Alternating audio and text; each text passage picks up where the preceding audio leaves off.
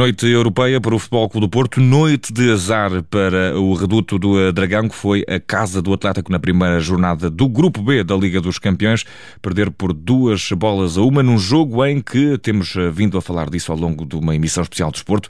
O Futebol Clube do Porto foi, no nosso entender, superior a João Pedro Valente, numa primeira parte que foi taco a taco de, de, medição entre treinadores, quase. Foi mais um xadrez do que um jogo de futebol. Sem dúvida. A primeira parte pautada pelo, pelo equilíbrio, menos bem jogada do ponto de vista técnico, mais rica, mais rica do ponto de vista tático e, e estratégico. A verdade é que a organização defensiva do Atlético num, num 5-3-2 nunca foi pressionante. O Atlético raramente quis pressionar o Porto de forma alta, à exceção dos momentos de, de reposição curta no pontapé de baliza de Diogo Costa, e isto permitiu ao Porto alguma segurança e alguma à vontade na sua construção e ligação de jogo. Aqui destacou-se mais uma vez uh, Eustáquio, que me parece ter hoje uh, feito uma exibição que se afirma como um médio que o Porto, que o Porto precisava, muito assertivo no capítulo do, do passe, também capaz de, de, no seu raio de ação, chegar a zonas mais adiantadas e fazer-se valer do seu bom pontapé de, de meia distância. Portanto, mais uma exibição positiva de Eustáquio, que deu ao Porto um jogo mais pensado, com mais critério, mais assertivo, e isso foi importante durante durante a maior parte da, da, primeira parte. O Porto depois foi descobrindo alguma vantagem e algum espaço nos momentos também de transição defensiva do Atlético, ou seja, no momento em que os alas do Atlético se projetavam no ataque, Carrasco do lado esquerdo e Molina do lado direito, e o Porto descobria quase sempre o espaço uh, que Galeno criava pela foi sua velocidade. a principal figura da primeira parte, foi, pelo menos. Completamente. Uh, provocou muitas situações de um contra um, ganhou quase todas sobre, sobre Molina, uh, faltou um bocadinho, mas, mas falta sempre a Galeno aquela, aquela tomada tomada de decisão aliada ao gesto técnico que lhe permite definir depois, ou que lhe permitiria definir melhor depois no, no último terço, mas a verdade é que Galeno foi o principal agitador do ataque do Porto durante toda, toda a primeira parte e isso obrigou inclusive a Diego Simeone ao intervalo a ter que, que retificar, tirando Molina do jogo e, e derivando o Lorente, que estava a jogar na posição mais, mais central do, do meio campo, para o lado direito e assim conseguir estancar melhor estas investidas de, de Galeno, uh, mas não tivemos Vicente durante toda uma primeira primeira parte claras oportunidades de, de gol. Foi como tu referiste no início, um jogo que, que foi muito mais rico do ponto de vista tático e estratégia nos primeiros 45 minutos do que técnico, porque constantemente as equipas obrigavam à provocação do erro e havia menor assertividade. Tudo mudou depois na segunda parte. E na segunda parte houve um susto inicial para o Foco do Porto, com um gol que acabou por ser anulado por fora do jogo e bem à equipa do Atlético Madrid. O Atlético Madrid parecia estar a entrar mais pujante, certo é que até à expulsão de Taremi ao minuto 81, que já vamos pontuar aqui, houve um Foco do Porto absolutamente dominador.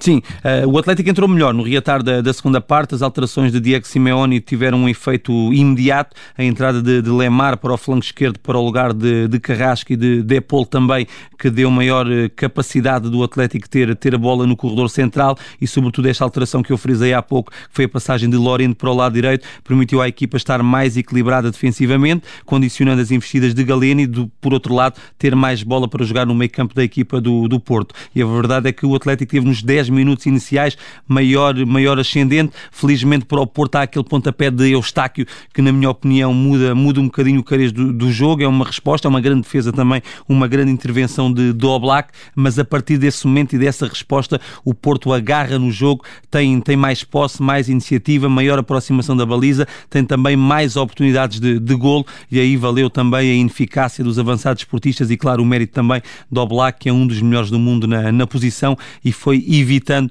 aquilo que poderia ser o inaugurar do marcador por parte do, do Futebol Clube do Porto uh, e depois esse tal minuto de... Um minuto 81 Sim. que mudou todo o jogo, trouxe também alguma emoção, apesar de tudo, mas é um daqueles momentos que na Liga Portuguesa talvez tivesse passado, ou pelo menos é um daqueles maus hábitos da Liga Portuguesa nos quais se paga caro depois quando se joga a Liga dos Campeões. Sem dúvida, e, e sentimos que é uma ação displicente do, do jogador e com, com um impacto muito grande naquilo que foi o desfecho final, tanto em termos de resultado como, como o próprio o cariz do jogo, como tu referiste, porque o Porto estava muito mais próximo de, de chegar à vantagem e a verdade é que quando se viu reduzida a 10 unidades, a equipa foi obrigada a baixar linhas e a tentar segurar o, o resultado, não teve essa capacidade, ainda conseguiu recuperar através do pontapé de penalidade de, de Uribe e depois acaba por sofrer este, este último gol já para lá da hora, no momento em que também houve ali alguma desconcentração, como nós referimos, esta defesa mista do Porto entre zona e individual, o toque de, de Witzel, de cabeça acabou por confundir as marcações e permitir que, que Griezmann ao segundo poste fizesse, fizesse o gol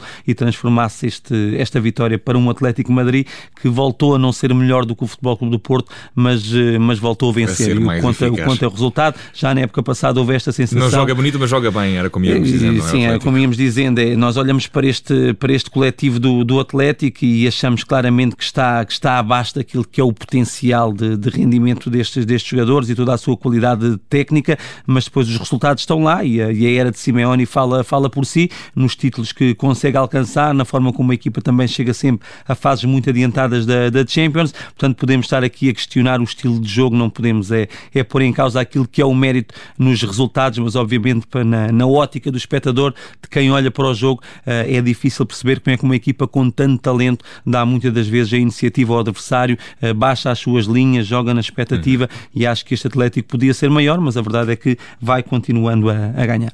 E uh, João Pedro Valente, resta saber o que foi o pior esta noite uh, no Vanda Metropolitana, que já não se chama assim, não me recordo agora do novo nome do estádio do Atlético Madrid, mas uh, mudou o naming também este ano. Chamemos-lhe o, o, Metropolitano de Madrid. O que foi o pior esta noite por lá? Impossível dissociar aquilo que, que foi o entendimento do árbitro também na simulação de, de Taremi, na forma como condicionou a equipe e como teve um impacto também no, no resultado.